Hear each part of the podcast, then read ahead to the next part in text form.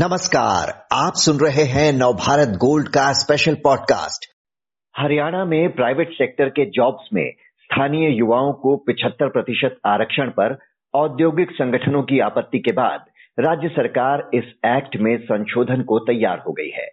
हरियाणा सरकार ने पिछले साल विधानसभा में इससे संबंधित विधेयक पारित किया था, जिसे हाल में राज्यपाल ने मंजूरी दी। हरियाणा के सीएम और डिप्टी सीएम से प्रदेश के औद्योगिक संगठनों के प्रतिनिधियों ने मुलाकात कर अपनी आपत्तियाँ सामने रखी, जिसके बाद उनसे लिखित में सुझाव मांगे गए हैं। जैन मंगला जी, इंडस्ट्री वालों ने सरकार से मांग की है कि जमीनी हकीकतों को ध्यान में रखकर ही इस कानून को लागू किया जाए। तो इस कानून से क्या मूल समस्याएँ हैं जिन्हें आप लोगों ने उठाया है?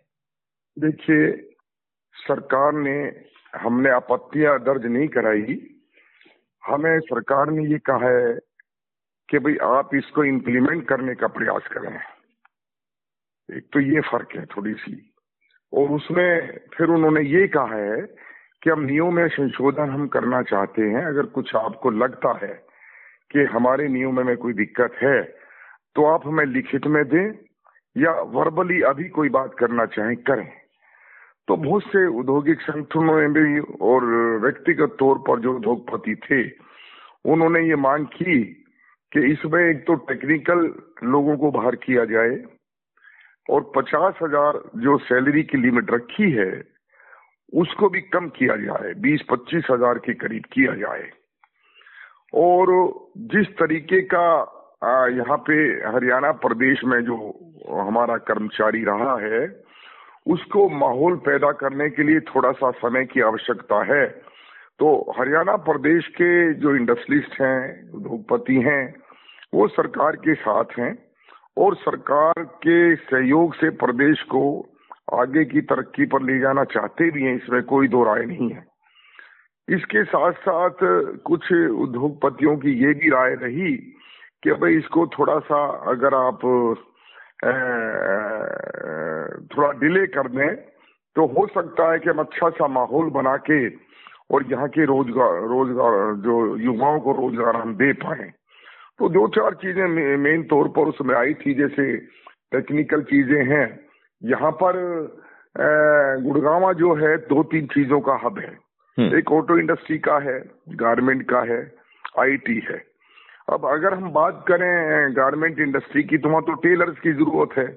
और टेलर्स की अगर इमीडिएट कोई रिक्वायरमेंट है तो हमें कोई आपत्ति नहीं है कि हम जितने भी सौ अगर टेलर्स की हमको रिक्वायरमेंट है, और हमारे पास इंटरव्यू के लिए आते हैं, चाहे वो हरियाणा प्रदेश के हों, चाहे बाहर के हों तो हमें इस प्रकार की पाबंदी लगाने में तो दिक्कत है। लेकिन हम सौ में कितने भी लोग होंगे, चाहे वो हरियाणा प्रदेश के होंगे, चाहे वो बाहर के होंगे, हम उनको रखेंगे। इसी प्रकार से आईटी इंडस्ट्री में है, जो टेक्निकल लोग होते हैं। तो ये सारी बातें वहाँ पर कल की मीटिंग में आई हैं और हमने उनको ये कहने का सीएम साहब को भी या दुष्यंत चौटाला जी को भी ये प्रयास किया है कि हम तैयार तो हैं, लेकिन इसके लिए माहौल की आवश्यकता है और इसमें कुछ जहाँ तक बदलाव की बात है, लोगों ने अपने अपने उसमें रूल्स में चेंज करने के लिए सुझाव भी दिए।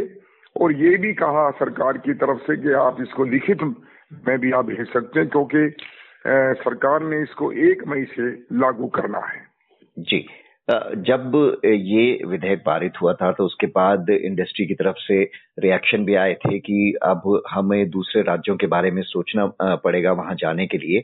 तो हाँ। अब देखा जाए तो झारखंड मध्य प्रदेश आंध्र प्रदेश तमिलनाडु गुजरात महाराष्ट्र यूपी इन सभी जगहों पर स्थानीय युवाओं के लिए इसी तरह की कोटे की बातें हो रही हैं तो अगर हाँ। उद्योगपति अपनी इंडस्ट्री को किसी दूसरे राज्य में शिफ्ट करने का सोचे भी जो कि आसान हाँ। नहीं है तो क्या भरोसा कि उस राज्य में भी कल को ऐसा ही कोई कानून आ जाए बात आपकी ठीक है मौजूदा इंडस्ट्री जो है उसको थोड़ा सा चिंता तो इस बात की हो गई है कि हमें जो जो कर्मचारी हमें बाहर के जो आए हुए हैं, मिल जाते हैं। हरियाणा प्रदेश का जो कल्चर है, वो एक डिफरेंट है।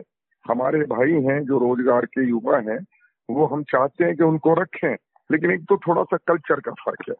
दूसरा, जो जिस लेवल का रिक्वायरमेंट हमारा है है, मुझे खुशी इस बात को कहते हुए कि हरियाणा प्रदेश के हमारे जो नीचे के कर्मचारी हैं वो इतने कमज़ोर नहीं है सक्षम है और उस लेवल की मान लीजिए लोडिंग अनलोडिंग का काम है सफ़ाई कर्मचारी का काम है हेल्पर का काम है तो इस लेवल का कर्मचारी हरियाणा प्रदेश में बहुत कम है और हम ये चाहते हैं कि वो इस लेवल के अगर कोई लोग हैं तो उनको एडजस्ट करने का हम पूरा प्रयास करेंगे दूसरी बात जो आपने कही मौजूदा जो इंडस्ट्री है हमारी हरियाणा प्रदेश में या गुड़गांव में आप कह सकते हैं हम्म। वो इंडस्ट्री जो लगी हुई है वो इंडस्ट्री का तो जैसा कि कानून में ये प्रावधान है कि भाई, उसमें अभी ये कंडीशन लागू नहीं होगी।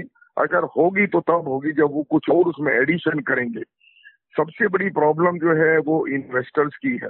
जो बाहर के इन्वेस्टर्स आ रहे हैं, जो करोड़ों रुपए का हरियाणा प्रदेश में जो इन्वेस्ट हो रहा है, हमें भी चिंता है, सरकार को भी चिंता है। इस बात की होनी भी चाहिए कि अगर इसी बात को लेकर कोई पाबंदी लगती है तो मैं समझता हूँ हमारे इन्वेस्टर जो ना इधर उधर वो ना चले जाए, उसमें हमारा व्यक्तिगत भी नुकसान है, सरकार का भी नुकसान है, हरियाणा प्रदेश का भी नुकसान है। इन सब चीज़ों को देखते हुए हमने गुजारिश की है कल सीएम साहब से कि इसमें क्या आप कुछ कर सकते हैं बेटर क्या इसमें रूल्स में प्रावधान आप कर सकते हैं और फ्लेक्सिबिलिटी कर सकते हैं, जिससे प्रशासनिक तौर पर भी किसी प्रकार की दिक्कत ना रहे। कोरोना महामारी के कहर से हमने देखा कि कोई भी सेक्टर अछूता नहीं रहा था, प्रभावित हुए बिना। उद्योग धंधे काफ़ी प्रभावित हुए थे। अभी के हाल की बात करें, क्या इसके असर से पूरी तरह उबर चुके हैं उद्योग या अभी वक्त लगेगा? और क्या ये भी एक बड़ी वजह रही कि आप लोगों ने सरकार से कानून को जल्दबाजी में लागू ना करने को कहा?